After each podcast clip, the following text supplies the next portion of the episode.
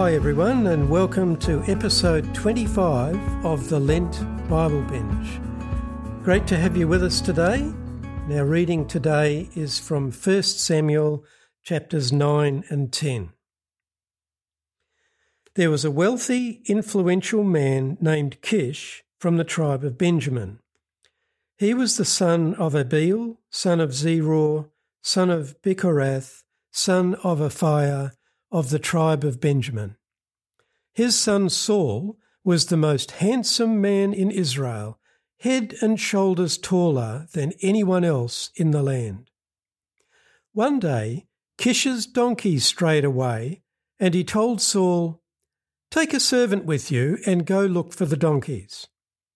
So Saul took one of the servants and travelled through the hill country of Ephraim, the land of Shalishah, the Shaalim area, and the entire land of Benjamin, but they couldn't find the donkeys anywhere.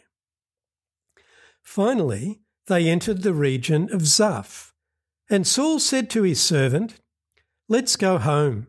By now my father will be more worried about us than about the donkeys.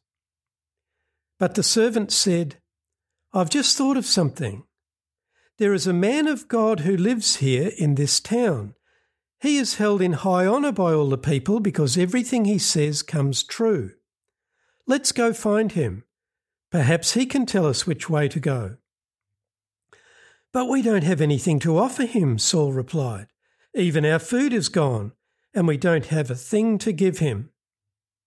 Well, the servant said, I have one small silver piece. We can at least offer it to the man of God and see what happens. In those days, if people wanted a message from God, they would say, Let's go and ask the seer, for prophets used to be called seers. All right, Saul agreed, let's try it. So they started into the town where the man of God lived. As they were climbing the hill to the town, they met some young women coming out to draw water. So Saul and his servant asked, Is the seer here today? Yes, they replied, Stay right on this road. He is at the town gates. He has just arrived to take part in a public sacrifice up at the place of worship. Hurry and catch him before he goes up there to eat. The guests won't begin eating until he arrives to bless the food. So they entered the town, and as they passed through the gates, Samuel was coming out toward them to go up to the place of worship. Now the Lord had told Samuel the previous day, About this time tomorrow I will send you a man from the land of Benjamin. Anoint him to be the leader of my people Israel. He will rescue them from the Philistines, for I have looked down on my people in mercy and have heard their cry. When Samuel saw Saul, the Lord said, That's the man I told you about. He will rule my people. Just then, Saul approached Samuel at the gateway and asked, Can you please tell me where the seer's house is? I am the seer, Samuel replied. Go up to the place of worship ahead of me. We will eat there together and in the morning I'll tell you what you want to know and send you on your way. And don't worry about those donkeys that were lost three days ago, for they have been found. And I am here to tell you that you and your family are the focus of all Israel's hopes. Saul replied, But I'm only from the tribe of Benjamin, the smallest tribe in Israel and my family is the least important of all the families of that tribe. Why are you talking like this to me? Then Samuel brought Saul and his servant into the hall and placed them at the head of the table, honouring them above the thirty special guests.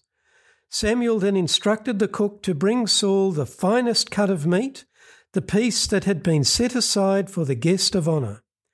So the cook brought in the meat and placed it before Saul. Go ahead and eat it, Samuel said.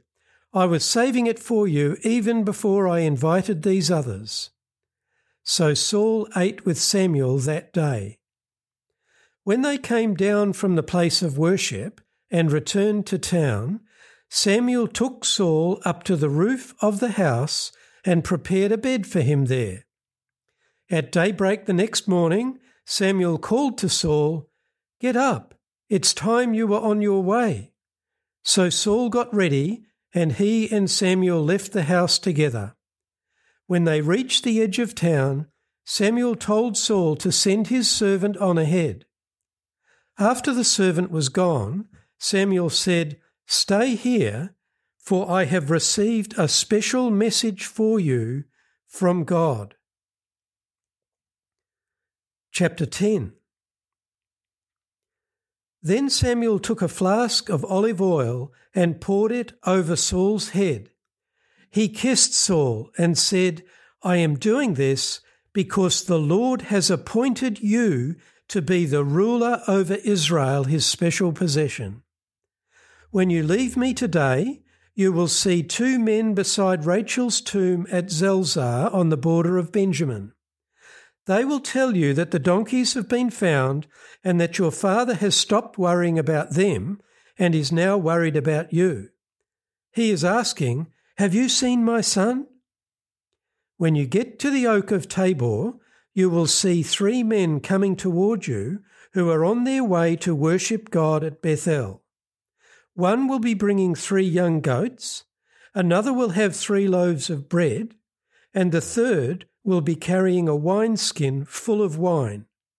They will greet you and offer you two of the loaves which you are to accept. When you arrive at Gibeah of God, where the garrison of the Philistines is located, you will meet a band of prophets coming down from the place of worship. They will be playing a harp, a tambourine, a flute, and a lyre, and they will be prophesying. At that time, the Spirit of the Lord will come powerfully upon you, and you will prophesy with them.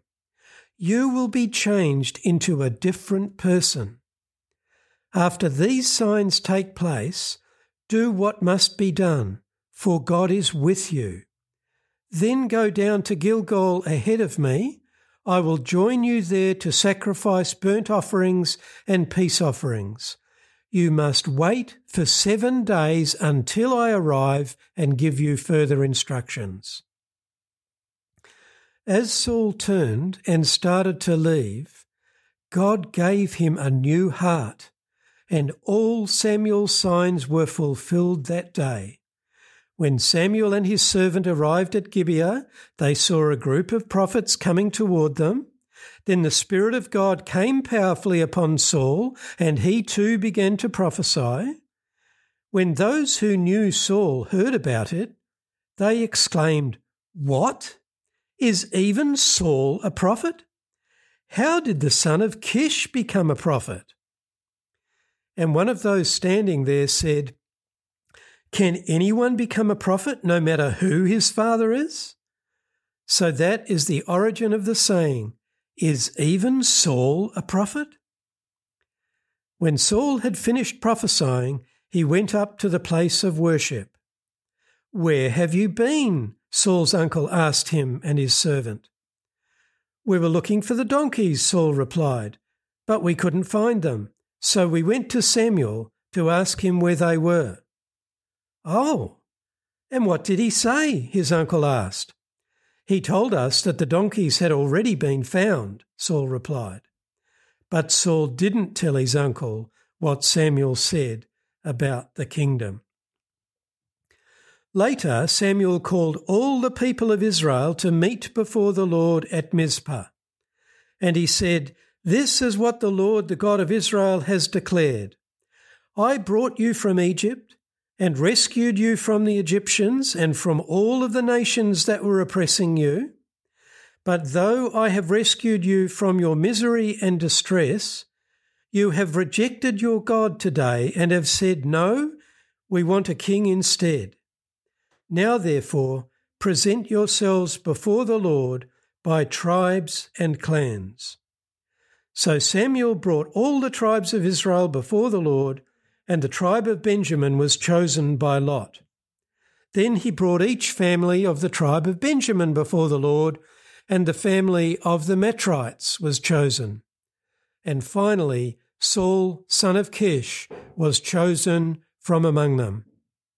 But when they looked for him, he had disappeared.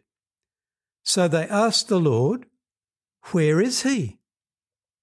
And the Lord replied, He is hiding among the baggage. So they found him and brought him out, and he stood head and shoulders above anyone else. Then Samuel said to all the people, This is the man the Lord has chosen as your king. No one in all Israel is like him. And all the people shouted, Long live the king!